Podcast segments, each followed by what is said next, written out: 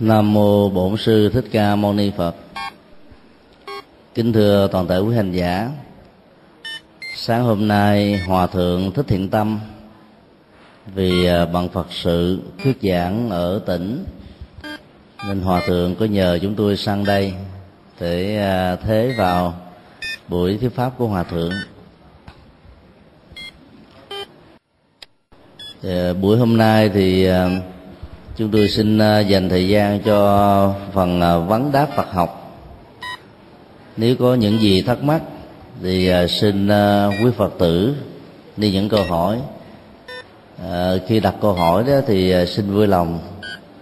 Nêu những câu hỏi mang tính cách ứng dụng hơn là lý thuyết, vì lý thuyết ta có thể tìm đọc được từ sách vở từ các trang web nói chung. Bây giờ thì kính mời quý vị nêu câu hỏi ờ, có một chú sẽ cầm ờ, micro đến tận nơi. Quý vị ờ, cứ mạnh dạn đặt những câu hỏi, bất cứ câu hỏi gì liên hệ đến sự tu học nói chung.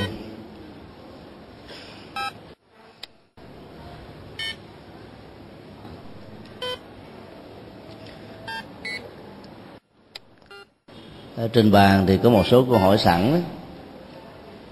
Thì chúng tôi xin giải đáp những câu hỏi này trước rồi à, sau đó đó thì xin quý vị giơ tay sẵn đi. Rồi à, người cầm micro sẽ mang đến tặng nơi. Thưa thầy trong giấc ngủ tôi thường hay mơ thấy những điều tầm bậy tầm bạ. Giấc ngủ không sâu không được bình an. Khi thức dậy tâm rất là khó chịu và sức khỏe cũng ờ, không được ờ, tốt. Phật và phật có dạy phương pháp nào để chuyển hóa những ờ, điềm ác mộng hay không?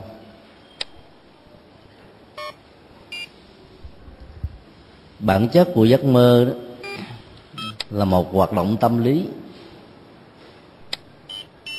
Và nó là một cách thức để phóng thích cái ức chế được nạp vào ở trong um, đời sống cảm xúc và nhận thức của con người. Giấc mơ có ba chiều hướng. Thứ nhất nó phản ánh những gì con người khao khát, đam mê, thích thú, nhưng lại không thể nào thực hiện được trong uh, sinh nhật đời thường. Và do vậy đó, người ta um, phải thỏa mãn nó ở trong giấc mơ để giải phóng ức chế mà mình bị um, những hoàn cảnh những điều kiện khó khăn. Cho nên mơ là một nghệ thuật để phóng thích sự căng thẳng. Tình huống thứ hai đó là những cái say sức, những à, ám ảnh. Và các cái rơi sức ám ảnh đó nó, nó tác động đến nó chiều sâu tâm lý của con người. Làm cho con người à, cảm thấy à, rất là khó chịu. Cho nên trong giấc mơ đó nó hiện ra chẳng hạn như là được người ta tha thứ được người à, dễ hòa. Rồi những cái rai rứt nhất đó, nó được tháo mở. Tình huống thứ ba đó là dự báo trước một sự kiện, một tình huống sẽ xảy ra trong tương lai. Mà tần số tâm thức của ta đó, nó có một cái mức độ nhạy cảm, không nhất thiết cần phải tu tập mới có được.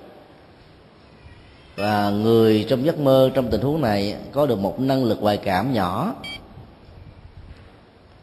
Cảm nhận và biết trước được tình huống abc sẽ diễn ra vào năm tháng ngày giờ nhất định nào đó.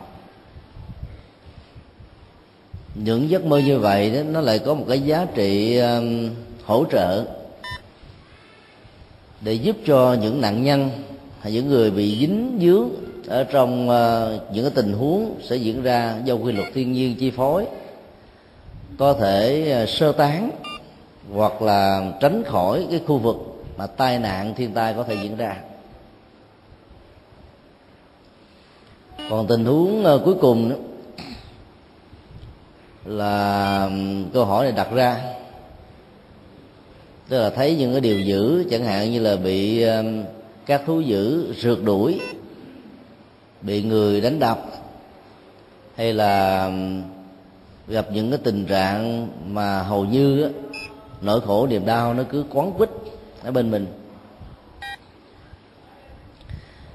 Trong ờ, tình huống thứ tư đó, thì ta thấy là những người như vậy đó, đang sống ở trong một cái tình trạng bị ờ, suy nhược thần kinh một cách nghiêm trọng.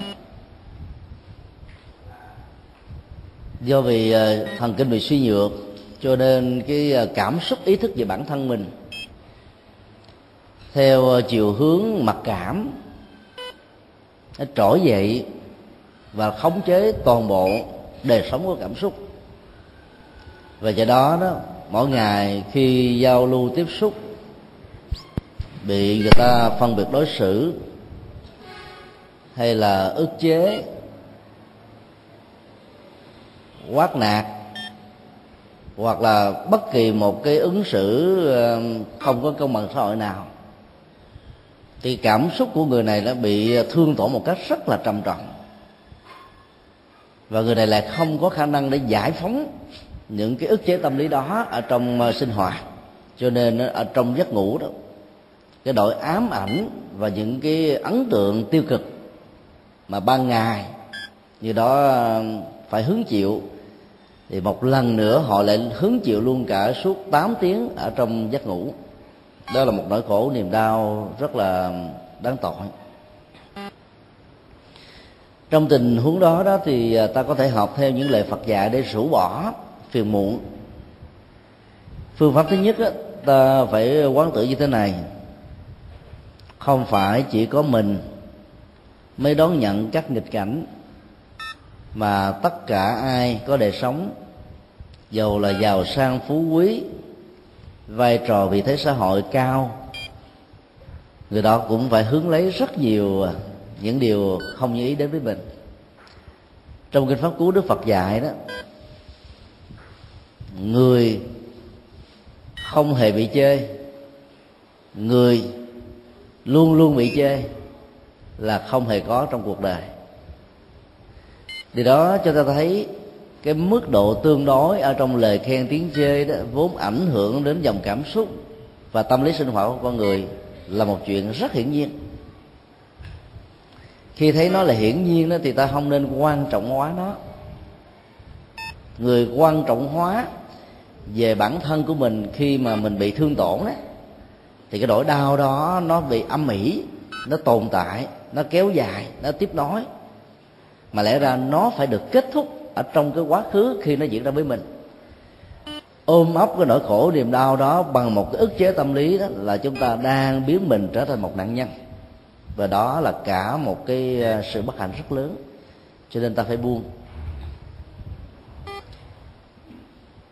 14 giờ chiều ngày hôm qua,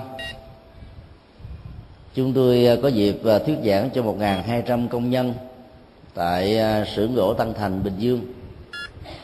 Sau buổi thuyết giảng đó thì có một em gái khoảng chừng 20 tuổi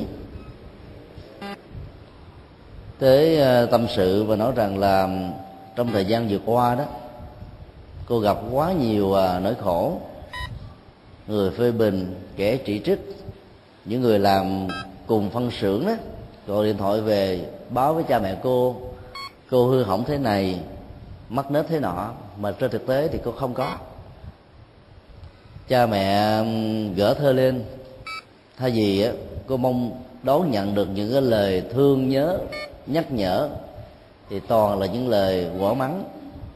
Cái sức chịu đựng của một cô gái hơi yếu và sống ở trong cái hoàn cảnh là xa gia đình đó nên làm cho cô cảm thấy là đời sống này trở nên vô vị. Và cô nói với chúng tôi rằng là cô muốn tự tử.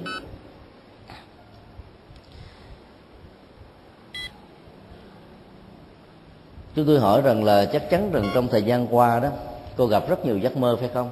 Cô nói đúng. Và chúng tôi nói tiếp là toàn là ác mộng phải không? Cô nói đúng ta thấy rằng là những cái dòng cảm xúc bị thương tổn ban ngày đó nếu ta không phóng thích nó thì ban đêm đó, nó trở thành ác mộng và nó tiếp tục hành hạ chúng ta. Do đó cách tốt nhất là phải thương và biết chăm sóc bản thân mình bằng cách là phải giải phóng và buông xả những thứ không cần thiết phải lưu giữ lại ở trong tâm cái điều buông xả thì ai cũng biết rồi, nhưng mà buông bằng cách nào? Ở trong nhà phật thì có rất nhiều nghệ thuật để buông. Một trong những cách để buông dễ đó là không quan trọng hóa nó, không cường điệu hóa nó. Đây là hai thái độ tâm lý ứng xử, mang tính trị liệu rất cao. Người có thói quen quan trọng quá vấn đề đó, một nỗi đau nho nhỏ thôi là mình thấy nó lớn lắm. Ví dụ như trường hợp cô bé chỉ có hai ba người phê bình cô. Rồi mẹ cô gỡ thơ lên phê bình cô do vì tin một cách sai lầm những điều người ta à, nói thị phi về cô. Là cô có cái ấn tượng rằng cả thế giới này trên cuộc đời này không ai khổ như cô bị biết bao nhiêu là người phê bình. Chúng tôi kêu cổ hãy điếm ra thế coi ngoài những người đó còn ai nữa không? Có còn điếm hoài không được. Đó là cái cái tâm lý quan trọng quá thôi chứ tôi mới phân tích là ở đây một hai trăm công nhân sinh hoạt chung. Nhà họ cắt ở trong luôn cả khu vực của phân xưởng. Mà chỉ có hai, ba người nói xấu mình thì một ngàn một trăm mấy chục người còn lại. Chắc chắn là người ta không nói xấu mình. Người ta mình không nhớ đến cái chuyện ờ, nhiều người ta ủng hộ mình mình chỉ nhớ có hai, ba người nói xấu mình mình quan trọng cái đó lên chi cho khổ. Và có nhiều người người ta khen mình nhưng mình không nghe đến hoặc là người ta thích mình nhưng mà ta không nói ra. Ta tán dương mình nhưng mà mình không nghe được. Thì lẽ ra mình phải mừng chứ sao buồn? Giả sử như mình ở trong đó, toàn bộ người ta phê bình mình đi nữa, cũng không vì thế mà mình buồn đó chúng tôi đưa ra một cái hình ảnh. Ngày hôm qua là cô đang mặc một chiếc áo à, màu trắng, rất là xinh. Và chúng tôi à, ví dụ như thế này nếu tôi là một họa sĩ, tôi vẽ cô một cái hình ảnh mặc áo đen, dơ, và nó có nhiều cái cái nét nó không đẹp, không duyên dáng chứ nào đó thì có phải vì cái nét mà tôi vẽ đó mà cô mất đi cái nét đẹp và cái chiếc áo màu trắng không? Cô nói không. Đó là thầy vẽ chứ không phải của con đâu, con là ở đây nè. Còn thầy vẽ là chuyện của thầy. Cho tôi nói thì cô cũng quan niệm như thế đó. Tất cả những điều ta nói về mình á, giống như người ta đang vẽ bằng cái cọ, cái mực cái tư thế của họ, còn bản thân mình là khác chứ. Mình đâu phải vì cái nét vẽ đó mà mình trở thành họ. Do đó phải hiểu được những điều người ta phê bình, chỉ trích mình đó nó chỉ là một cái nét vẽ một cách rất là chủ quan. Dưới một cái cặp mắt, có một cái tông màu nhất định nào đó. Nếu bữa đó mà tôi mang một cái cặp kính màu đen của xã hội đen chẳng hạn thì nhìn cổ thì phải thấy màu đen thôi không phải riêng cái cô đó mà toàn bộ những người còn lại cũng đen xì đen xịt đen như dầu hắt. Mà hôm đó mình mang một cái kính, kính, kính hồng thì nhìn mọi vật đều là màu hồng lá cây màu xanh cũng có đượm ánh hồng.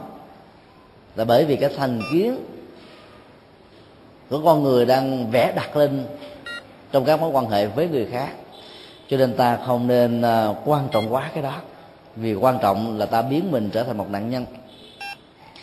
Khi người ta không có cái tâm lý quan trọng hóa đó thì cái tâm lý mà cường địa hóa nó, nó sẽ giảm đi.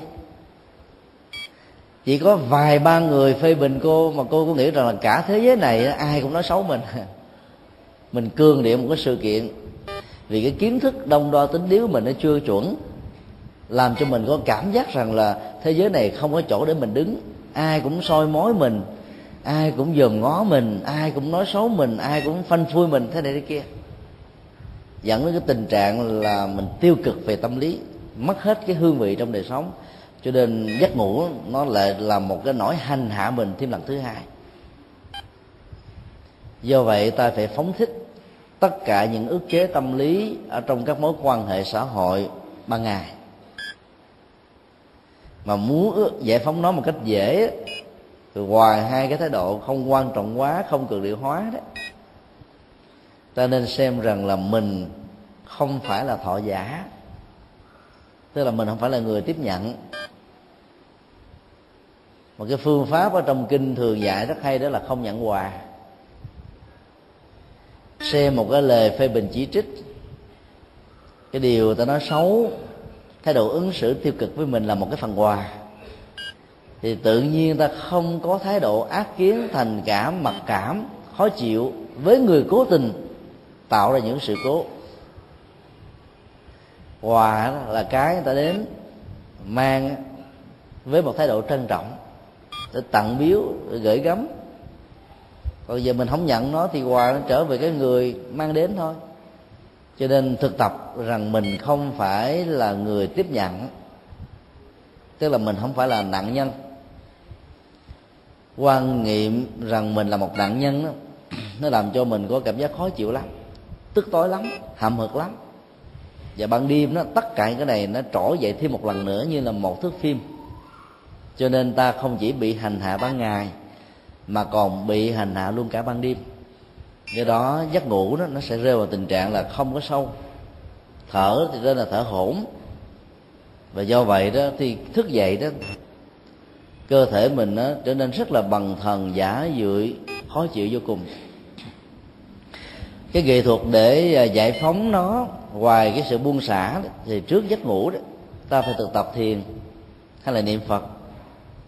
Còn nếu là người không có à, tín ngưỡng là phật giáo đó thì ta có thể áp dụng cái cơ chế à, khoa học của cái phương pháp thiền hoặc là niệm phật đấy giữ lại ở chỗ là duy trì hơi thở thật sâu thật nhẹ nhàng thật thư thái.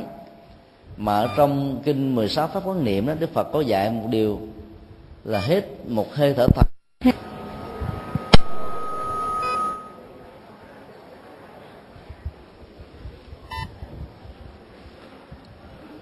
À, trong kinh 16 pháp quán niệm có một điều Đức Phật dạy đó là chúng ta quán tưởng bằng à, sự hình dung hình dung là một cái nghệ thuật.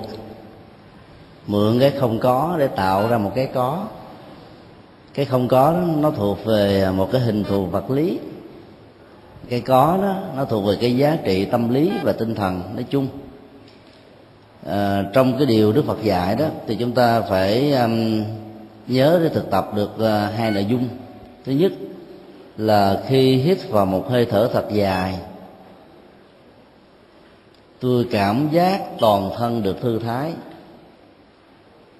Thì hít thở dài và ngắn vào và ra đó, ta phải ý thức rất rõ là hơi thở nó đang vận hành. Ý thức tập trung vào trong hơi thở như thế thì nó không có cơ hội để tập trung vào những cái ngoài hơi thở. Cho nên à, những nỗi phiền muộn, căng thẳng, những cái ức chế tâm lý, những cái mặc cảm những cái nỗi bị hành hạ, nó sẽ được ờ, thay thế bằng hơi thở. Và do vậy đó, cái tiến trình đưa hơi thở ra và vào một cách nhẹ nhàng thư thái sẽ làm cho chúng ta phóng thích được sự căng thẳng về vật lý. Cái thứ hai là cái phần ờ, hình dung hóa. Tôi có cảm giác rằng là toàn thân của tôi đang được an lạc cảm giác toàn thân được an lạc đó ta phải quán hình ảnh của cái chất liệu an lạc đó, nó đang thấm. Trước nhất là làn làn da thứ hai là các tế bào thứ ba là thịt máu cơ thể chi phần lục phủ ngũ tạng các neuron thần kinh và những thứ cấu thành ra cái bản chất sự sống của thân thể vật lý này và cái này là nó có giá trị trị liệu rất hay. Là vì à, khi mình ôm ấp một cái nỗi khổ, một niềm đau, một cái điều à, bức xúc đấy, thì hầu như là ta đang để cho cái đó nó hành hạ mình. Vào ban đêm, nhất là trong giấc ngủ. Còn trước khi ngủ mà mình nghĩ rằng là cảm giác an lạc toàn thân tôi thở vào, cảm giác an lạc toàn thân tôi thở ra đó là ta đang cấy đặt vào ở trong à, cái cõi ý thức một cái lệnh điều khiển mà chức năng của nó đó là giải phóng những cái ức chế tâm lý ban ngày. Khi ta nạp vào một cách có nghệ thuật hơn đó, thì cái lệnh điều khiển đó nó không chỉ có mặt ở cái cõi ý thức, mà nó còn được lắng sâu ở trong cái cõi vô thức. Mà nói theo tâm lý học nhà Phật đó đó là tàn thức a la gia cho nên um, cả cái um, bề mặt nổi của ý thức và cái phần chìm của vô thức ấy, lệnh điều khiển đó đang được kích hoạt. Khi lệnh điều khiển cái chất liệu an lạc toàn thân đang có mặt đang vận hành ấy, thì những ức chế ban ngày đó nó sẽ được thay đổi và được thay thế. Thí dụ ban ngày ta để cho ức chế đó nó diễn ra là 4 tiếng đồng hồ thì trước khi đi ngủ mặc dù chỉ có hai chục phút hay là ba chục phút thậm chí là 10 phút đó và nếu được là một tiếng thì càng tốt. Ta hít thở thật nhà thì như vậy nó sẽ thay thế cả bốn tiếng ban ngày mà ta bị hành hạ. Thì trong giấc ngủ nó sẽ không có những cái ác mộng không có những cái uh, điềm dữ không có những cái trạng thái mỏi mệt giả dưỡi bằng thần. Là bởi vì lúc đó đó ý thức đã được ngưng hoạt động một cách có điều kiện. Điều kiện đây là sự thay thế của hơi thở và tiến trình hình dung hóa là cái chất liệu an lạc nó đang thấm nhuần mà chúng ta vẫn không được xem là cái người đang sống trong ảo giác an lạc. Ta tự hình dung nó ra thôi.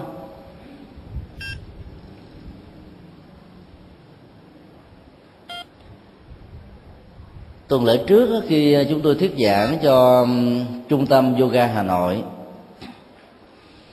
thì những người thực tập yoga và nhất là các giảng sinh yoga đó, có đặt một câu hỏi là có một cái phương pháp yoga nào nó gần với thiền Phật giáo không? Hay là cái phương pháp hành trì đạo Phật nói chung? Chúng tôi trả lời là cái phương pháp mà quán à, thân thể mình như là một cái xác chết. Khi mình đang nằm dài ở trên đất sau khi đã thực tập à, các động tác yoga và trước khi kết thúc á, thì cái động tác mà nằm duỗi để cho toàn thân được thư giãn và quán mình là một tử thi đó nó rất là gần với là thiền của Phật giáo. Tuy nhiên mình phải biết cách dụng. Bản chất của thi thể đó là không có tri giác. Dòng cảm xúc, tri giác, tâm tư, nhận thức phân biệt đã không còn tác dụng ở trên một cái ờ, xác chết nữa. Và con người sở dĩ mà có nỗi khổ niềm đau đó là để cho cái ờ, cái kích hoạt về phiền não ở trong ờ, cõi ý thức của mình nó nhiều quá đi. Cho nên người đó có cảm giác là chịu đựng không nổi. Vũ trụ này bị sụp đổ.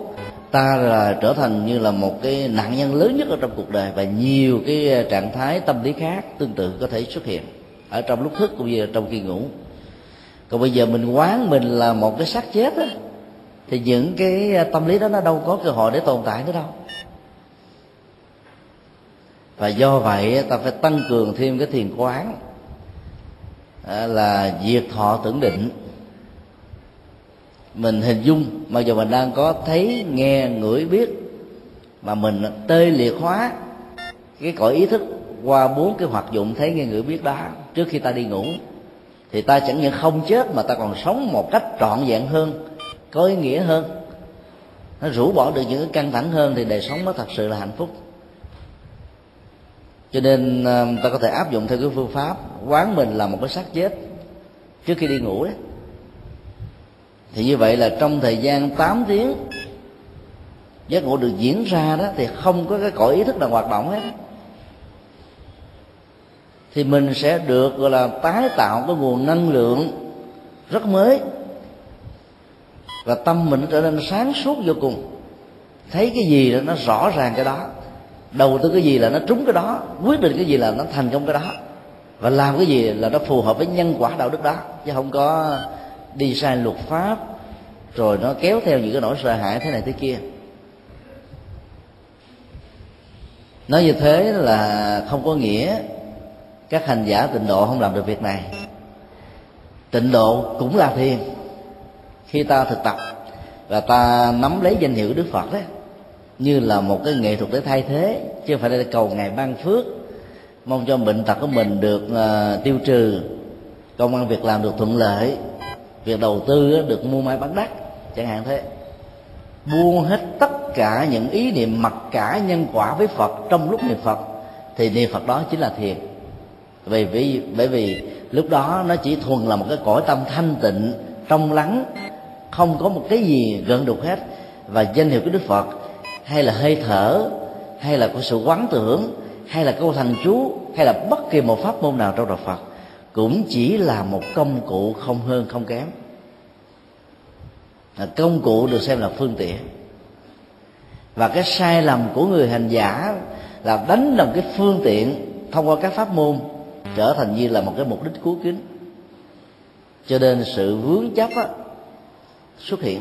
Và do vậy kết quả của sự hành trì không cao. Rất nhiều người phật tử sau khi làm ăn thua lỗ đó, thường đi vào chùa nhờ quý thầy, quý sư cô đó giá tóc, là cắt tóc đi, một phần nào đó hay là cạo luôn cả trọc đầu, để mình rũ bỏ cái xui. Rũ bỏ cái xui đâu có đơn giản như vậy. Nếu mà xui mà rũ bỏ bằng cái việc mà cạo mái tóc của các ông thầy tu, các sư cô là chứng đất đầu quả hết trơn tại vì nửa tháng cạo một lần có nhiều vị nửa tháng cạo hai lần. Ta phải rũ bỏ bằng cõi tâm chứ không phải rũ bỏ bằng cái chủ nghĩa hình thức bên ngoài. Nỗi đau nó xuất hiện chỗ nào ta rũ bỏ ở đó. Phiền não nó bật ở chỗ nào ta khóa kín và chuyển hóa nó ở chỗ đó. Để nó không có tình trạng lây lan. Thì mình được bình an mình được an ninh ở trong cái giai đoạn mà cái dòng cảm xúc xấu đó, nó đang khống chế và thành mình. Do đó um, hãy thực tập trước khi đi ngủ chỉ duy trì hơi thở duy trì danh hiệu phật duy trì những cái phương pháp mà thiền quán tùy theo pháp môn. Mà sự duy trì nó có thể được diễn ra khác nhau.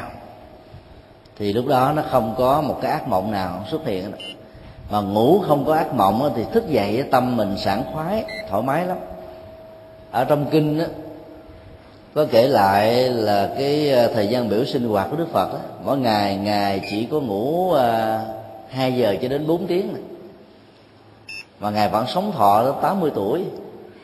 Một ngày ăn có một cử ta đừng có nghĩ rằng là phật là một đấng siêu phàm cho nên ngài không cần ăn ngài vẫn sống. Ngài không không cần ngủ ngài vẫn khỏe. Không phải thế.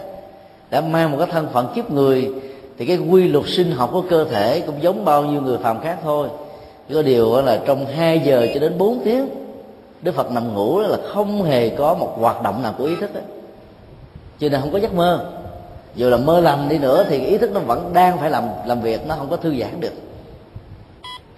Những người mà mơ mơ tưởng đẹp nhiều đó, thì trong giấc ngủ cũng gặp.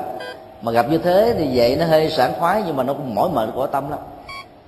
Cho nên đức phật ngủ là không hề có bất kỳ một giấc mơ nào vì ngài đang thể hiện ở trong cái phương pháp thiền diệt thọ tưởng định. Tức là nó kết thúc cái sự vận hành của um, cái cõi ý thức thông qua dòng cảm xúc và ý niệm hóa. Thì lúc đó ta thức dậy nó sảng khoái lắm. Cái này có thể thực hiện được. Và đối với những người bị những cái chứng bệnh mất ngủ cũng có thể thực tập được cái này.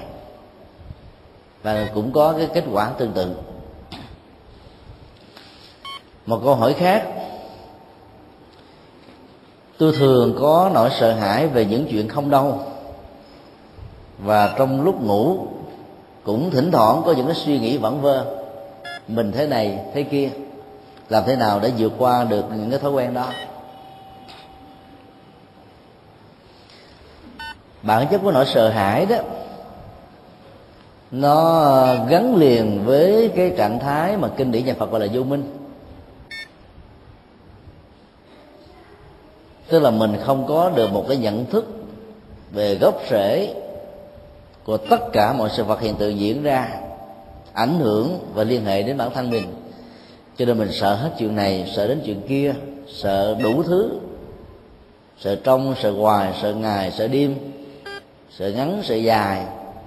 Bất cứ cái gì nó có mặt trên cuộc đời là ta có thể có hàng trăm cái đó là sợ về một sự kiện và nỗi sợ hãi nó nó trở thành như là một thói quen của tâm lý. Do ta không biết huấn luyện đó nó bám víu và nó như là những cái tên biệt kích đó.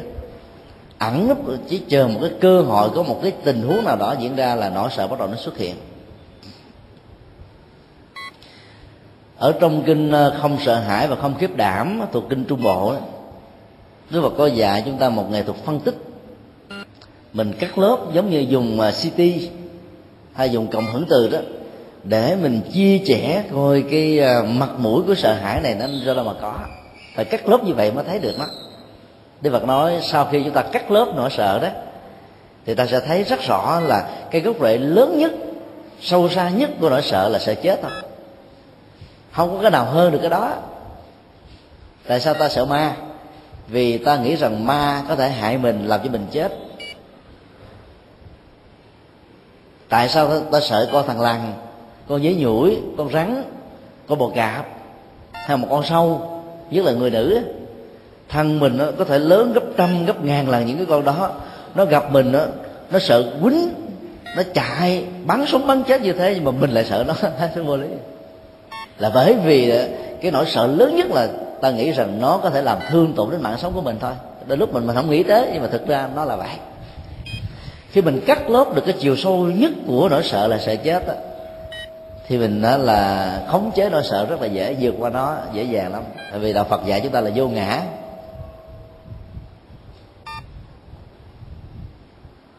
Vô ngã thì mình phải thừa nhận rằng là thân thể này không phải là tôi.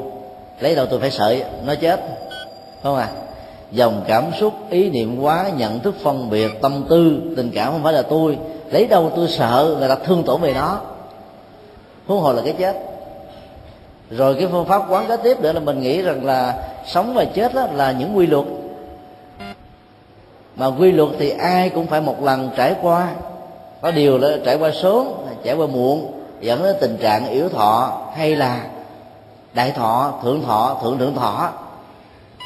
Nó chỉ khác nhau về thời gian thôi. Còn bản chất và giá trị đời sống thì không có gì thay đổi.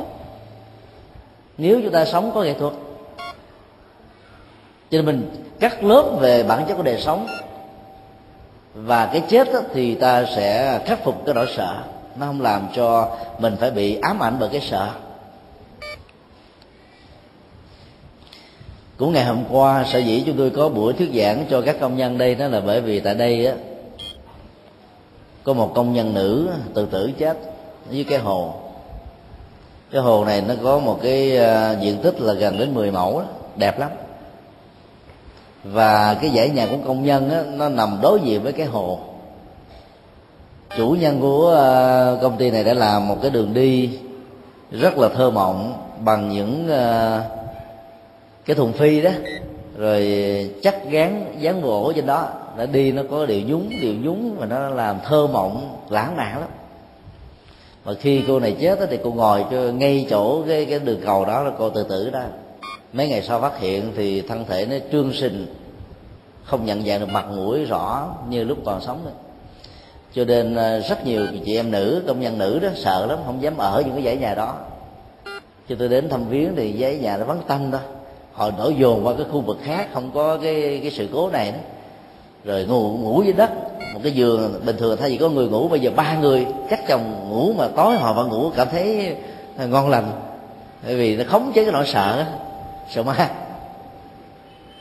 rồi sau buổi giảng đó thì à, mẹ ruột của cô này cũng làm ở tại đó. Nói rằng là, hôm nay à, tôi sợ quá thầy ơi. Bình thường tối á à, từ cái dãy nhà tôi đến cái chùa ở trong cái khu vực này, nó cách đó khoảng chừng có 800 mét thôi. Ở trong cái khu vực phân xưởng cũng có một cái chùa nhỏ do chủ nhân tạo ra để cho các phật tử mà làm tại đây đó, họ có tụng niệm bái sám được thì kể từ khi đứa con cô mất rồi gần một tháng nay đó, cô không dám đến tụng kinh nữa. Sợ lắm. Chứ tôi mới phân tích như thế này đó là khi còn sống đó, con của cô hiếu thảo với cô lắm phải không? Nó đúng rồi. Nhờ nó mà tôi mới được làm việc ở đây. Nó vào đây trước, nó thấy rằng ở đây lương bổng khá. Có ờ, nhà ở ở một ngày được hai bữa cơm. Cho nên nó thuyết phục ờ, tôi và cả hai đứa con, tức là em của nó vào đây ở và chủ nhân của phân xưởng này còn là cho luôn tiền học phí cho những gia đình nào mà có con đưa vào đó là học luôn. Đến đây đến chốt không có trừ các lại tiền lương. Cho nên gia đình tôi vào đây ở sống hạnh phúc lắm. Như vậy là con cô rất hiếu thảo. Trong lúc mà nó còn sống thì theo cái thông tâm lý thông thường đó cái người chết đó, sẽ mang cái dòng tâm tưởng lúc mà họ đang còn sống đó nếu họ vì bám víu cái sự sống chết quan chết ức lãng quẩn, lãng vạn ở nơi ngay cái ờ, sông nước đó đó. Thì nó sẽ trở thành hộ pháp của cô, chứ không phải là cái kẻ ờ, đi hại cô đâu mà sợ. Nó sẽ tiếp tục hiếu thảo với cô. Ai hại cô nó sẽ cản phá. Nó sẽ làm cho người kia sợ hãi để không có hại cô được. Huống hồ, trong suốt thời gian gần một tháng mất đến giờ, chúng tôi đã hỏi giám đốc, hỏi những chị em ở chung phòng, hỏi cái người tình mà cô ta giận giỏi mà tự tử chết á. Không có người nào nằm mơ thấy, không có người nào bị nhát, không có người nào bị bị báo mộng. Thì mình phải tin rằng là người đó đã được ra đi rồi. Giả sử mà vì cái quan ức mà không không ra đi được, thì nó sẽ bảo hộ mình thôi chứ đâu có hại mình đâu mà sợ. Cho nên các nỗi sợ hãi nó thường liên hệ đến cái chết, đến mạng sống đến sức khỏe. Đến những gì nó liên hệ đến cái tôi và cái sở hữu của tôi. Mà khi mình thực tập được vô ngã, thì mình sẽ kéo theo sự thành công trong việc thực tập là không có cái tính sở hữu. Tất cả nhà cửa, của cải, tiền bạc, những gì mà mình tạo dựng ra nó là những cái công cụ thôi. Chứ mình không xem nó là sở hữu vĩnh hằng của mình. Ở trong cái cơ cấu của luật pháp nó vẫn là thuộc về mình. Ví dụ cái nhà mình xây dựng lên 100 triệu, 200 triệu Luật pháp mình vẫn đứng tên Để mình chịu trách nhiệm đó Mình là chủ nhân của nó. Cái đó Đạo Phật không có ờ, yêu cầu chúng ta phủ định đó. Nhưng không xem nó là của mình một cách vĩnh viễn Để khi cái chết diễn ra Để khi cái vô thường Để khi một sự cố được diễn ra Ta không phải chết đau, chết đói, chết đứng gì nữa Ta gây dựng lại cái mới. Cái vô ngã nó dạy cho mình một thái độ ứng xử tích cực như vậy.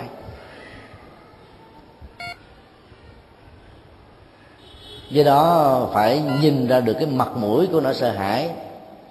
Vì đâu? Ở chỗ nào thì ta mới giải phóng được nó một cách an toàn. Sau khi uh, trình bày xong đó, chúng tôi yêu cầu cô đó tối ngủ đó, đừng nên chùm mình phủ đầu. Mở cái đầu ra bình thường như thế này. Trong nhà đó thì nó có một cái cửa cửa cái để đi vào vào trong cửa cái thì nó có chia nhiều cái phòng nhỏ cho nhiều người công nhân ở khác nhau đó. Chứ tôi yêu cầu cô là tối đừng có khóa cái cửa phòng nhỏ của mình lại. Bởi vì mình khóa mình có cảm giác mình an toàn. Là mang nó không vào nó vào được cái cửa ngoài thì nó đi lãng quảng nó không vô được cái cửa trong. Vì nghĩ như thế cho nên ta tiếp tục bị cái nỗi sợ. Nó nằm ở trong cõi vô thức đó, nó tiếp tục ám ảnh khống chế ta. Ta cứ mở cái cửa đó ra nếu mà trong nhà không có tài sản gì quý, để sợ bị mất, bởi ăn trộm, thì đừng có sợ ma. Có sợ ăn trộm thì sợ, đừng có sợ ma. Mà sợ ăn trộm ta dễ dễ dàng vượt qua được lắm. Tức là mình có an ninh, canh phòng cẩn mật thì có đâu mà sợ nữa.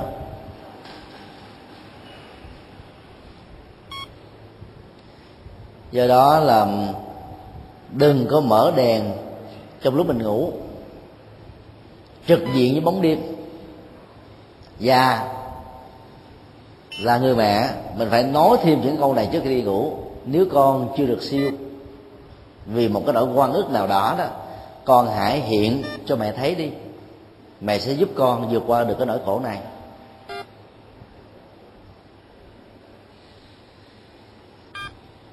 Cô ta thương một anh tài xế đắm đuối lắm. Rồi hai người hàng giỏi chia tay nhau một thời gian rồi nói kết lại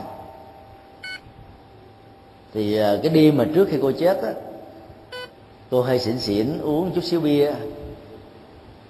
Rồi à, một người ở trong phân xưởng á, thấy vậy mới đưa cô về cái phòng của cô. Mà khi đưa vào phòng á, là cái phòng trong nhà đó, đèn nó chưa được mở. Cái người tình của cô đi vào, thì thấy hai người như thế cho nên là quát tháo lên nghĩ rằng là hai người này là gian díu với nhau. Cho nên chửi bới thế lại vì lý do đó cô cảm thấy mình bị xúc phạm. Quan ức quá mà trong cái cơ cơ thể bị bia nó khống chế đó, cho nên cô đã tự vẫn mà chết. Chúng tôi đã làm công tác tư tưởng với người tình và cũng yêu cầu anh có mặt trong lúc mà lễ cầu siêu được diễn ra. Nói một cái lời tha thứ, em ơi, hãy tha lỗi cho anh anh đã hiểu sai. Em rất là chung thủy, đứng đắn đàng hoàng, nhưng mà vì cái không gian tối và có hai người ở cho nên khi anh có mặt tình lình, anh hiểu sai là một cái lẽ cũng rất là dĩ nhiên. Nhưng lẽ ra ngày hôm đó anh không nên chửi bới và gắn ghép tội cho hai người mà phải hỏi đầu đuôi câu chuyện tại sao lại có sự xuất hiện của một người khác vì em đang bị say rượu. Và phải mong làm sao cho cho nàng đó tha thứ thì cô ta sẽ giải phóng được ức chế mà ra đi. Và người mẹ đó cần phải thương đứa con của mình. Nói rằng nếu con bị cái quan ước như thế đó thì ngay hôm nay, ngay cái ngày lễ cầu siêu, thì con hãy um, nương theo lời kinh phật, buông cái sự chấp trước này để mà ra đi. Và là người mẹ cô nên nói như thế để cho đứa con đó, nó có cái tình cảm thân thương gần gũi nhất với người mẹ. Như dễ giải bài tâm sự, mà người mẹ là cái người dễ dàng hiểu được nó hơn hơi hơn ai hết. Khi mà nó trút được cái nỗi quan được rồi đó thì nó mới siêu mà nếu như ngày hôm sau, một, hai ngày sau nữa mà cô trong lúc ngủ, đối diện với bóng đêm, tâm niệm như thế mà vẫn không nhìn thấy, thì hãy nên mừng. Mặc dù con mình chết một cách đau khổ, hãy nên mừng chứ đừng có buồn. Để thấy rằng là nó đã được siêu rồi, thì từ đó về sau đó, đừng có sợ hãi vào ban đêm. Hai đứa em của cô này đó là kể từ khi mà chị nó chết tối đến là nó cứ ôm mẹ nó thôi, không dám đi ra bên ngoài. Đi trước đi sau vậy cũng không dám đi. Và ngủ là mở đèn sáng trưng lên, thì nỗi sợ hãi nó tiếp tục khống chế.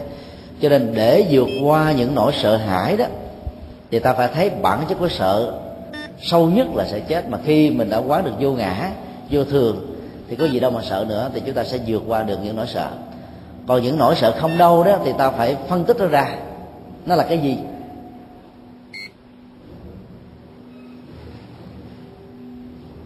Thấy được mặt mũi của nó thì thấy là chúng ta sợ vô cớ. Sợ không lý trí, sợ không có lý do gì cả.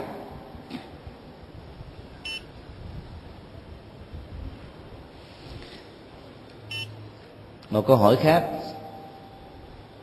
Tôi hay bị say sẩm mặt mày và còn có những nỗi sợ hoảng khi bị cúp điện ở trong đêm hoặc là vào phòng kính hay là vào trong thang máy cái nỗi sợ hãi này đó, nó cũng giống như cái cơ chế sợ hãi như chúng tôi vừa phân tích. Ở đây là sợ bóng đêm, sợ một mình. Tức là mình có một cái ám ảnh rằng là sức khỏe, mạng sống của mình không được an ninh. Mà nếu như nó phát xuất từ một cái lời đe dọa của một người ghét mình, muốn hại mình nào đó, chẳng hạn nó, tôi sẽ giết chị, tôi sẽ giết ông liệu hô mà trốn. Thì kể từ khi một cái giá nó bằng 300 cái đánh như thế làm cho người này lúc nào cũng bị một cái ám ảnh là tôi sẽ bị giết, bị hại. Bất cứ lúc nào khi tôi một mình, không có người phòng hộ, không có người bảo vệ, không có người ờ, phát hiện ra để mà giúp cho tôi vượt qua được cái cơn ờ, khốn khó đó. Cho nên nỗi sợ hãi nó có mặt thường xuyên. Thì nên tâm niệm như thế này, không phải ai muốn giết mình là mình bị chết đâu. Ta phải tin vào nhân quả và phước báo của ta chứ nếu như người ta ghét mình là mình chết thì có lẽ là trên cuộc đời này tất cả những người làm làm làm tốt, sống đạo đức, truyền bá điều hay lẽ phải là chết hết rồi. Vì những người như thế là kẻ thù số một của những kẻ xấu, những kẻ khủng bố. Với bao nhiêu người ta làm tốt, ta vẫn sống nhân răng đâu mà cái nhân quả là điều mà chúng ta không thể không tin. Nó là một cán cân rất là công bằng. Cho nên đừng nghe người ta hù dọa mà mình sợ rồi nó tạo ra những cái ám ảnh như thế. Ở trong lúc mình ở một mình ở bóng đêm hay là ở trong thang máy ở phòng riêng. Dĩ nhiên ta cũng không nên làm liều ta phải phòng mật rồi phải báo đến các cơ quan tình báo ấy, để cho ta theo dõi. Những lời đe dọa qua điện thoại đe dọa bằng những lá thư nặc danh đe dọa bằng thế thế kia. Tuy nhiên mình phải phòng hờ bảo hộ chính mình. Mình phải là người hộ pháp của chính mình trước đã trước khi được xã hội, được các cái cơ quan an ninh làm công tác ờ, hộ pháp cho ta. Và cái phước báo là cái nó rất là quan trọng. Thì lúc đó thì ta nên phát nguyện như thế này. Chính bậc đức như lai thế tôn, con đã có nhiều quyền ước lớn, làm những điều đẹp, điều hay cho xã hội, cho nhiều người như con đã làm trong quá khứ. Con cũng mong thế tôn chứng giám cho con để con được tiếp tục làm ở trong tương lai. Nên mong cho cái phước lực của con nhờ sự gia trì của thế tôn, giúp cho con được tiếp tục vững mạnh ở trong cái sứ mệnh, ở trong nhiệm vụ, trong phật sự, trong dấn thân và trong sự phát tâm của con. Thì khi mình phát nguyện như thế đó, thì cái năng lực của phát nguyện đã làm cho mình tinh tấn đi tới phía trước và mình không còn sợ hãi những cái xung quanh. Và nhờ đó đó, cái năng lượng hồi hướng công đức để cho mình được tiếp tục có tuổi thọ, có sức khỏe, có được cái bình an và vô sự đó nó sẽ được diễn ra ngay thời điểm chúng ta đang cần và lúc đó giả sử có người ám hại đi nữa, ta cũng có thể vượt qua nó một cách dễ dàng. Cho nên trong lúc mà mình gặp quá nhiều cái dướng duyên thì hãy nên phát nguyện lớn. Mà đừng có phát nguyện theo cái kiểu mà sau này mình quỵt á. Phát nguyện mình cố gắng mình làm. Và đó là một cái cơ hội tốt để ta làm được những điều hay. Thì lúc đó nhờ cái tâm lượng lớn này thì những cái trở ngại nho nhỏ nó bị cái lực bù trừ về nhân quả, thiêu hủy hết. Do đó nó là phải à, phanh phui ra cái đầu mối của nỗi sợ hãi để ta vượt qua Và nó một cách dễ dàng. Ta nên à, có một cái sự thực tập về tâm niệm, rằng là trong cái hít thở ra vào với cái danh hiệu đức phật ta đang niệm, tâm niệm như thế này, sức khỏe tôi rất tốt, thần kinh tôi rất mạnh tôi ngủ ngon lành tôi ngủ ăn giấc. Tôi không hề sợ bất cứ một cái gì. Tôi sống bình an và có đạo đức. Cho nên những nỗi sợ đó không nên xâm nhập vào trong tâm tưởng tôi. Chỉ cần nhẩm như thế ngày lẫn đêm lúc nào rảnh rỗi là ta nên nhẩm. Nhẩm như vậy trong vòng 3 ngày thôi. Nếu mức độ tập trung của chúng ta cao thì cái sự suy nhược thần kinh đó, nó sẽ được khắc phục và cái trạng thái sợ hãi, sợ vào những chuyện không đâu đó, nó sẽ được vượt qua một cách rất là dễ dàng.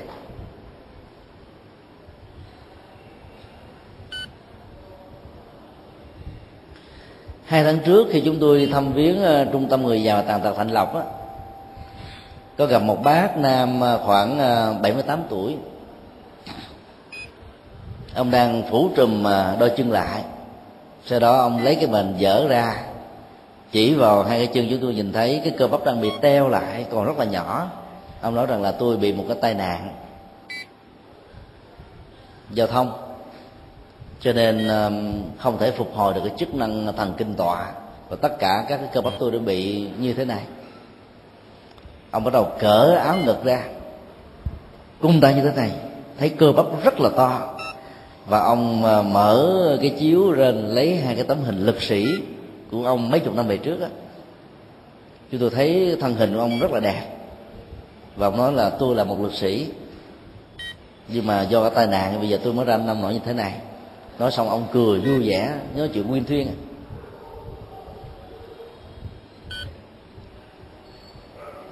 Khi mình có một cái um, tinh thần lạc quan đó, thì mình sẽ vượt qua được những cái tai ách, nhất là bệnh tật thân thể, nhất là hai cái chân của ông nó không còn như ngày xưa. Nhưng mà vì lúc nào ông cũng nghĩ, ta, tôi là một lực sĩ, tôi là một người khỏe mạnh, tôi là một cái người không phải mất đi tất cả. Cho nên ông vẫn tiếp tục duy trì được nụ cười, duy trì được niềm vui mặc dù bây giờ không có con cháu gì, sống ở trong cái trung tâm nó thiếu thiếu thốn nhiều về phương tiện vật chất, mà ông vẫn có được hạnh phúc, vẫn có được sự bình an. Là bởi vì ông có được sự lạc quan, tôi là một lực sĩ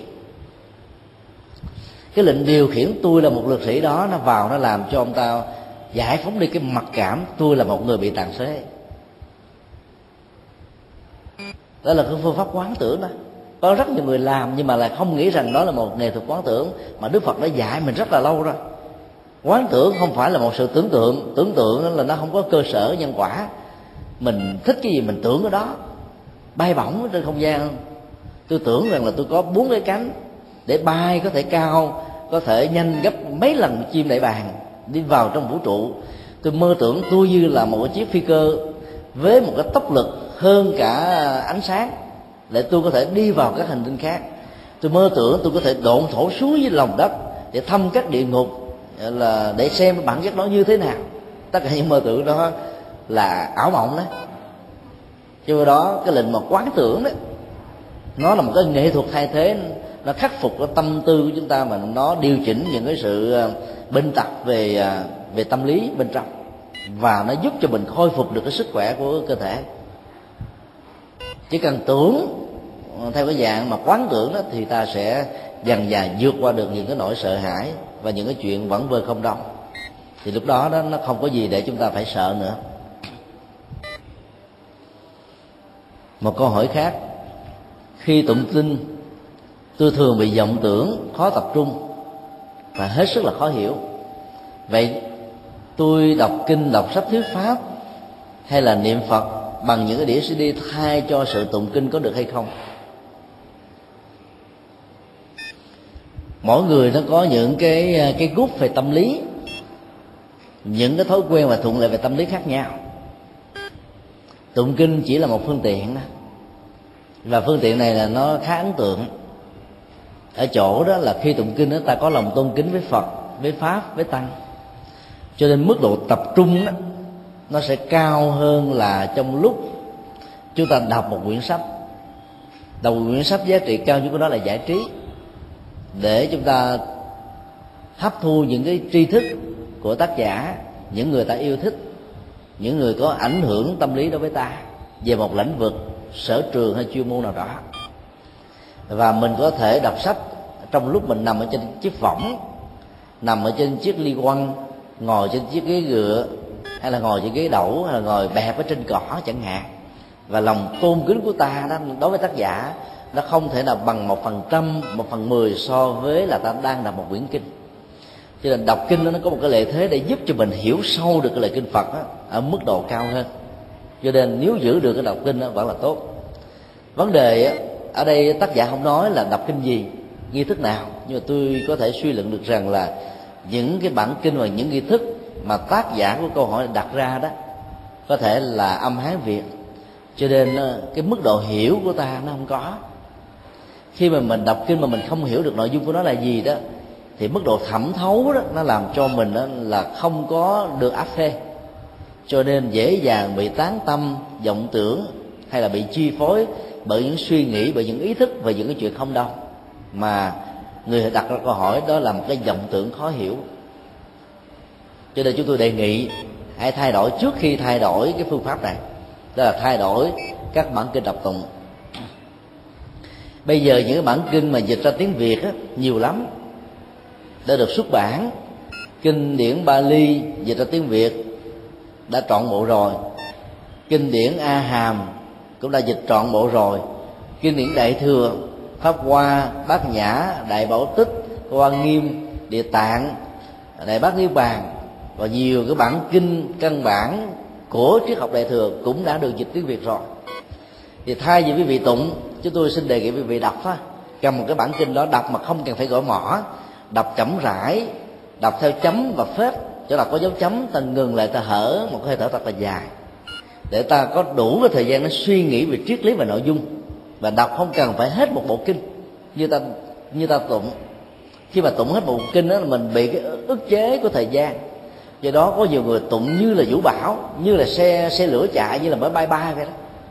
Gõ mỏ tốt. Tụng như là tụng thần chú. Thì sau thời kinh đó ta không lưu giữ lại một cái tri thức gì từ Phật pháp mà Đức Phật dạy cả. Vô bổ. Ngoài cái phước báo tôn kính đối với tam bảo mà thôi. Cho nên mình đổi từ cái cách tụng trở thành một cách đọc đọc chậm rãi. Khi mình đọc mà thấy cái chỗ câu nào nó hơi khó hiểu, ngừng lại. Suy nghĩ khoảng chừng vài ba phút là tiếp tục ta đọc. Và chúng tôi xin đề nghị quý vị là đọc một cách trình tự, đừng đọc những cái bản kinh đại thừa quá cao. Mà hãy đọc những bản kinh căn bản như là kinh pháp cú. Bây giờ nó có khoảng là hai chục bản dịch tiếng việt ai thích thơ đó thì đọc những cái bản dịch thơ. Còn ai thích văn xuôi đó thì đọc cái bản dịch của hòa thượng ờ, thích trí đức tức là hòa thượng thích thiền siêu. Chùa chúng tôi có ấn tống cái đó đến mấy ngàn quyển. Quý vị có thể đọc mà nghiền ngẫm cái triết lý thì lúc đó ta không có lý do gì không có cái cơ hội nữa để vọng tưởng vào những cái chuyện không đâu. Thì cái kết quả của sự đọc kinh này nó, nó làm cho mình hành trì. Và biến kiến thức đó nó trở thành máu huyết hơi thở tế bào sự sống của ta. Thì tụng và đọc như thế mới thật sự có kết quả.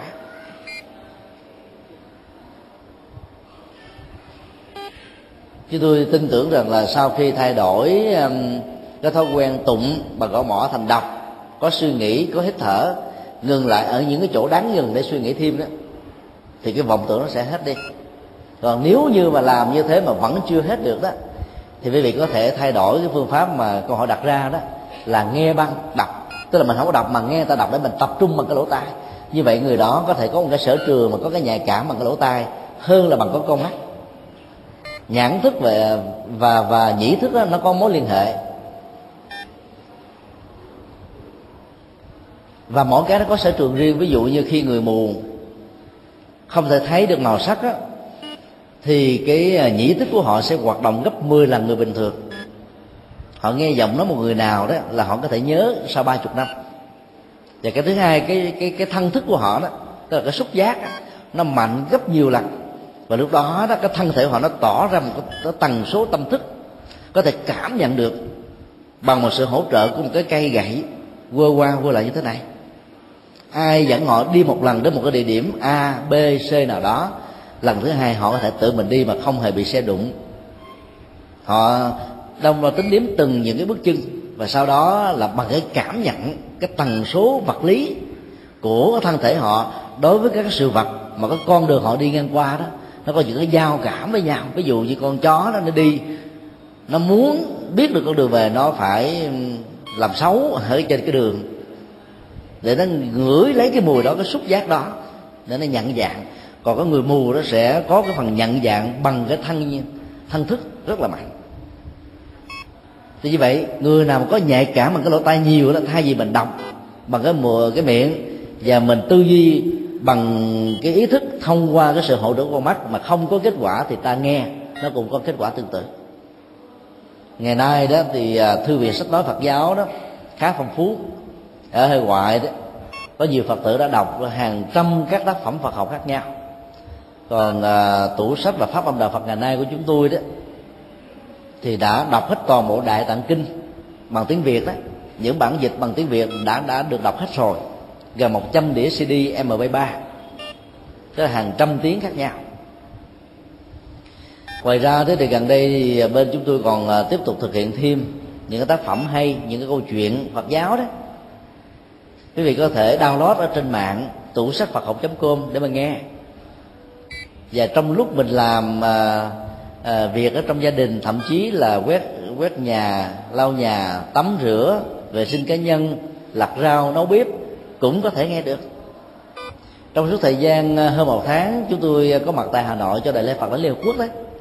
Chúng tôi ờ, nghỉ trọ ở tại nhà của một phật tử đến bốn tầng lầu có hai vợ chồng già. Và hai vợ chồng rất là thích nghe giảng không có thời giờ để đi vì sức khỏe cũng kém đấy nên lúc mà làm bếp là làm để một cái máy mà cái màn ảnh rất là to. Vừa làm vừa coi cái nào lúc nào không coi được á thì nghe thôi. Và nghe vẫn cảm thấy hạnh phúc. Cái người thích nghe thì cái mức độ tập trung nó sẽ cao hơn. Cho nên đó, nếu như mà thay đổi nội dung các bản kinh đơn giản dễ hiểu mà vẫn chưa khắc phục được cái tâm loạn tưởng thì ta thay thế nó bằng cái nghe. Nếu nó thích hợp thì ta duy trì cái nghe vẫn được như vậy là thay vì mình đọc tụng kinh, mình có thể nghe băng giảng cũng có giá trị tương tự. Tại vì cái chức năng chính của những phương tiện này là để ta hiểu lời kinh phật dạy thật sâu, ứng dụng hành trì thật là tốt. Giống như các võ sĩ giàu là ở trong nghề mấy chục năm và là võ sư rồi, mà mỗi ngày mà phải thực tập những cái động tác đấm đá rất rất là đơn giản và phải luyện lại những cái bài quyền mà mình đã học thuộc lòng mấy chục năm. Bởi vì nếu không làm như thế khi mà ứng đối ở trong những cái tình huống khác nhau đó thì ta không thể nào tạo ra võ được. Đi đúng cái bài quyền đó là có nước là mình bị ta giết chết. Vì đó mình phải biến ra những bài quyền mới ở trong những cái tình huống thật sự là khác nhau. Thì cái người thực tập tụng kinh đọc kinh đọc sách phật hay là nghe băng giảng hay, hay là nghe băng kinh nó cũng tương tự như vậy. Ta phải hiểu thật sâu.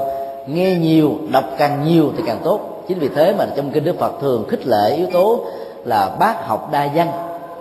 Ta phải học rộng hiểu nhiều, nghe nhiều. Thì mỗi một bài kinh nó có một cái chức năng trị liệu bệnh tâm lý khác nhau.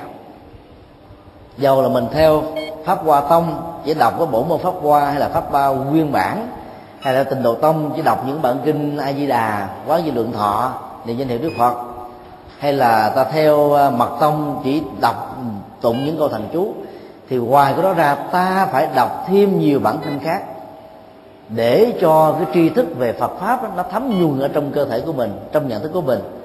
Thì những cái tình huống khác nhau ta ứng xử nó một cách rất là khôn ngoan và có kết quả tốt. Đừng quá cực đoan. Có nhiều người khích lệ hướng dẫn là bây giờ mình theo chuyên khoa. Bây giờ theo pháp môn là theo chuyên khoa là chỉ biết niệm phật thôi chứ không cần phải đọc tụng những kinh điển gì khác. Còn người theo à, công án thiền đó thì bám vào một cái công án nào đó chẳng hạn như là muôn pháp về một một về chỗ nào. Trước khi cha mẹ ta uh, chưa được sinh ra thì ta là cái gì? Công án hoặc là thổi đầu nó cũng có cái giá trị tương tự. Là để cho cái ý thức của mình nó không có cơ hội để vận hành theo cái chủ nghĩa dị nguyên mượn một một cái điển điển tích về công án, hay là một cái câu thổi đầu nào đó để ta quên đi hết tất cả những cái loạn động của tâm. Nhờ đó ta quay về với cái chân tâm thường trú. Thì dầu là như thế đi nữa thì ta vẫn được phép tiếp tục đọc những bài kinh. Nếu như mà bám vào một pháp môn mà có thể giải quyết tất cả các vấn nạn ở trong cuộc đời, thì có lẽ Đức Phật đã không phải nhập công đi dạy 49 năm để làm gì đâu. Dạy một thứ một là người ta có thể có kết quả rồi không ạ? Đức Phật dạy rất nhiều bài kinh, trên 300 ngàn bài kinh khác nhau, không phải là số lượng ít đâu. Cho nên ngoài pháp môn, ta nên đọc tụng hoặc là nghe băng đọc về các kinh khác nhau để chúng ta thấy nó có giá trị trị liệu khác nhau.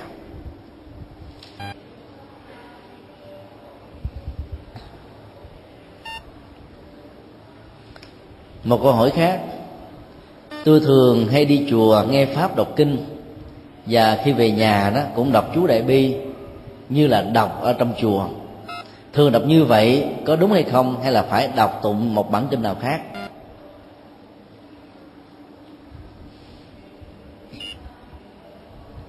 Vấn đề mà đặt ra đó ở trong việc đọc tụng thần chú hay là kinh đó, nó tùy theo cái pháp môn và cái sở trường tu học của ta. Có người thích hợp với ờ, chủ nghĩa thần bí thích những cái phép màu thì việc đọc tụng chú đại bi và thập chú hay là chú án minh bắc di hồng hay là chú bát nhã gate gate baragate barasangate bodhisattva và nhiều câu thần chú khác thì cái mức độ đi vào trong định để mà giải phóng những cái ức chế tâm lý đó, nó dễ dàng được thực hiện hơn là trong lúc chúng ta đọc kinh hay là niệm phật. Thì cứ tiếp tục hành trì những pháp môn như vậy nếu có người nào thấy à, thích à, danh hiệu của phật thì thì chúng ta có thể chọn danh hiệu của đức phật a di đà, hay là bồ tát quan thế âm, hay là bồ tát địa tạng, hay là bồ tát à, văn thù sư lệ, vân vân. Vấn đề là chúng ta đừng biến câu thần chú, danh hiệu của đức phật, danh hiệu của các vị bồ tát và các bản kinh là cái nguồn ban phước để giảm đi cái họa tai ương tặc ách cho mình. Vì hiểu như thế là ta đã hiểu sai và hình trì sai với nhân quả đức phật đã dạy. Cái đóng góp to lớn nhất của đức phật cho lịch sử tư tưởng của nhân loại nằm ở chỗ là ngài đã dạy một cái nhân quả chân chính. Và nhân quả đó cho phép ta không tin vào số phận vận mệnh, mà hãy tin vào sự nỗ lực bản thân để thay đổi theo cái chiều hướng tích cực mà mình muốn. Có người sẽ đặt ra một câu hỏi rằng là tại sao tôi à, mỗi khi à, tôi à, đọc câu thần chú á, tôi nguyện cầu cái gì cũng được hết trơn muốn điều a là được điều a muốn cái b là được điều b và chưa lần nào nguyện cầu mà không được. Câu trả lời rất là đơn giản là bởi vì cái phước báo mà người đó đã gieo tàu nó có sẵn rồi. Cho nên câu thần chú danh hiệu của đức phật và phương pháp thiền quán nó trở thành một chất xúc tác để cho những cái ờ, duyên phước, nhân phước này trổ ngay thời điểm chúng ta đang cần. Và cái đó được nhà Phật gọi là hồi hướng công đức. Hồi hướng công đức cái nghĩa đầu á, là mình ban tặng cái phước mà mình mới tạo được cho tất cả chúng sinh. Và cái thứ hai đó, hồi hướng công đức có nghĩa là mình mong những cái phước báo mình đã làm trong quá khứ, nó trổ ngay thời điểm mà mình đang cần, hồi hướng về cho chính mình, ngay thời điểm mình cần để mình vượt qua những tai ương và tật ấp. Thì tất cả những cái nguyện cầu thần chú danh hiệu phật đó, trở thành một xúc tác cần thiết để cho mức độ tập trung mạnh của quả tâm được thực hiện thì cái quả nó được trổ giúp cho chúng ta vượt qua được những cái cần vượt qua. Chứ không phải là do thần chú mà mình được cái này. Năm 2000 thì theo à, dự báo thiên văn đó ở Dharamsala, nơi mà, Đức Đại Lạt Ma và cộng đồng Tây Tạng đang lưu vong tại đây đó, sẽ có một cái à, địa chấn mạnh với cái độ Richter đó là từ 7.2 trở đi. Như chúng ta biết, động đất mà từ 7.2 trở đi là nhà nó sẽ sụp hết á dưới 6 chấm thì cái độ an ninh có thể có, mà nhất là ở trên cái vùng sườn đồi núi đó thì cái mức độ an ninh của nó nó sẽ kém hơn là ở đồng bằng. Và do vậy, chính phủ ấn độ yêu cầu tất cả người tây tạng hãy di cư về sơ tán xuống đồng bằng. Ngay thời điểm đó, chúng tôi cũng đang có mặt tại Dharamsala Đức Đại Lạt Ma có một cái à, chuỗi bài thuyết giảng suốt cả 10 ngày để chấn an người chúng và mở ra một cái khóa à, tu tập rất lớn để mời gọi tất cả mọi người cùng tu để chuyển cái nghiệp tập thể. Thì chúng ta biết rằng đó là một cái sự chấn an thôi. Cái quy luật của vũ trụ đó khi nó diễn ra thì nó phải diễn ra thôi chứ không phải là do lời cầu nguyện do thằng chú mà nó nó ngưng nó sợ nó không dám diễn ra. Và có có thể là đức đại lạt ma đã có được một cái um, cái năng lực biết được những chuyện sẽ diễn ra ở đâu mà. Cho nên tin chắc chắn rằng là nó sẽ không diễn ra ở tại đó sẽ la cho nên ngài phải à, tạo ra một cái phương tiện về tâm lý, mở một khóa à, tụng niệm trong suốt 10 ngày, để người ta tụng ngày và đêm, để nghĩ rằng là cái phước báo nó có thể giúp cho mình vượt qua được những tật ách mà thật sự thì cái phần hồi hướng này nó cũng tạo ra một cái cộng hưởng phước tốt, chứ không phải là nó có thể đình chỉ được những sự kiện về thiên tai. Khi nhãn thông là một cái loại tri giác giúp cho người có được năng lực này đó, biết được rằng là nó diễn ra ở đâu, lúc nào. Các nhà ngoại cảm cũng đạt được một phần nào cái đó. Thì sau cái thời gian khóa tu 10 ngày thì không có động đất nào diễn ra hết rồi rất nhiều người lý giải. Là nhờ cái phước báo đức đại lạt ma. Nhưng thực ra nó là cái nhân quả của vũ trụ đấy nó không diễn ra ở ngay địa điểm đó, ở ngay cái thời điểm đó. Thì những người này được bình an đó cho nên ta phải tin vào cái phước và ta phải tin vào nhân quả vũ trụ. Chứ không phải hễ là có cầu nguyện là là nó đạt hễ có trì chú là nó vượt qua. Nếu như thế thì có lẽ là tây tạng không bị mất nước. Nếu như thế thì có lẽ là các vị lạc ma sẽ không bao giờ chết. Đức phật cũng chết vì bệnh mà. Thần chú người ta nói rằng là ngài là tác giả. Đức phật đâu có dạy là là là, là ở trong kinh đại bát niết bàn á là dùng thần chú để vượt qua cái bệnh đâu ngài dạy chúng ta dùng cái thiền quán để vượt qua cái bệnh. Như vậy là sự khác nhau giữa một người tu và người không tu ở chỗ đó là ta làm chủ được cảm xúc và nhận thức. Không để cho cái đau vật lý của cơ thể nó khống chế cái cõi tâm của mình là ta được thành công. Do đó là mình đọc tụng bài kinh gì, thần chú nào ở tại nhà là tùy theo cái sở thích của mình. Mình thấy cái nào nó thoải mái, nó mang cho lại mình sự bình an, hạnh phúc, thì ta nên thực tập cái đó thì nó có kết quả. Chứ nó không có một cái tiêu chuẩn ở nhà phải tụng kinh này mà không được tụng kinh kia, thằng chú này không được thằng chú nọ. Tất cả những lý giải như thế đều là những cái nó không đúng với ờ, tinh thần đức phật dạy. Nhưng mà chúng tôi vẫn khuyên là chúng ta không nên tụng nếu là cư sĩ tại gia. Các bản kinh đại thừa quá cao siêu cũng giống như là một cái người thanh niên trẻ tập thể dục, có sức khỏe, mà ngày nào cũng uống sâm. Có chừng chết sớm. Ta phải tụng đọc những cái bài kinh nó mang tính cách là từ nhân thừa, thiên thừa, thanh văn thừa, duy giác thừa, bồ tát thừa, phật thừa. Thì vào mà tụng những cái kinh cao siêu nhiều thì lúc mình mới là bay bổng cái tâm trí. Mà vốn nó hỗ trợ cho những người đã chứng đắc. Và những người đang bị lững khựng trong cái cõi tu để giải phóng sự chấp trước đó. Còn mình chưa có gì hết thì mình phải đi từng từng tự giống như phải học mẫu giáo rồi lớp 1 rồi cấp 1, rồi cấp 2, cấp 3, rồi cử nhân, rồi thạc sĩ, rồi tiến sĩ, hậu tiến sĩ. Nó phải có trình tự như vậy trong giáo pháp thì nó mới có kết quả tốt. Chứ bằng không nó ta dễ chấp lắm. Đọc kinh điển đại thừa quá sớm mà không trải qua những cái kinh điển căn bản nó cần thiết cho đời sống sinh hoạt hàng ngày thì ta rơi vào cái chấp không rất là lớn và đây là cái điều mà, mà nên lưu ý và suy nghĩ thêm à, xin ờ, kết thúc tại đây và kính chúc tất cả được an lành.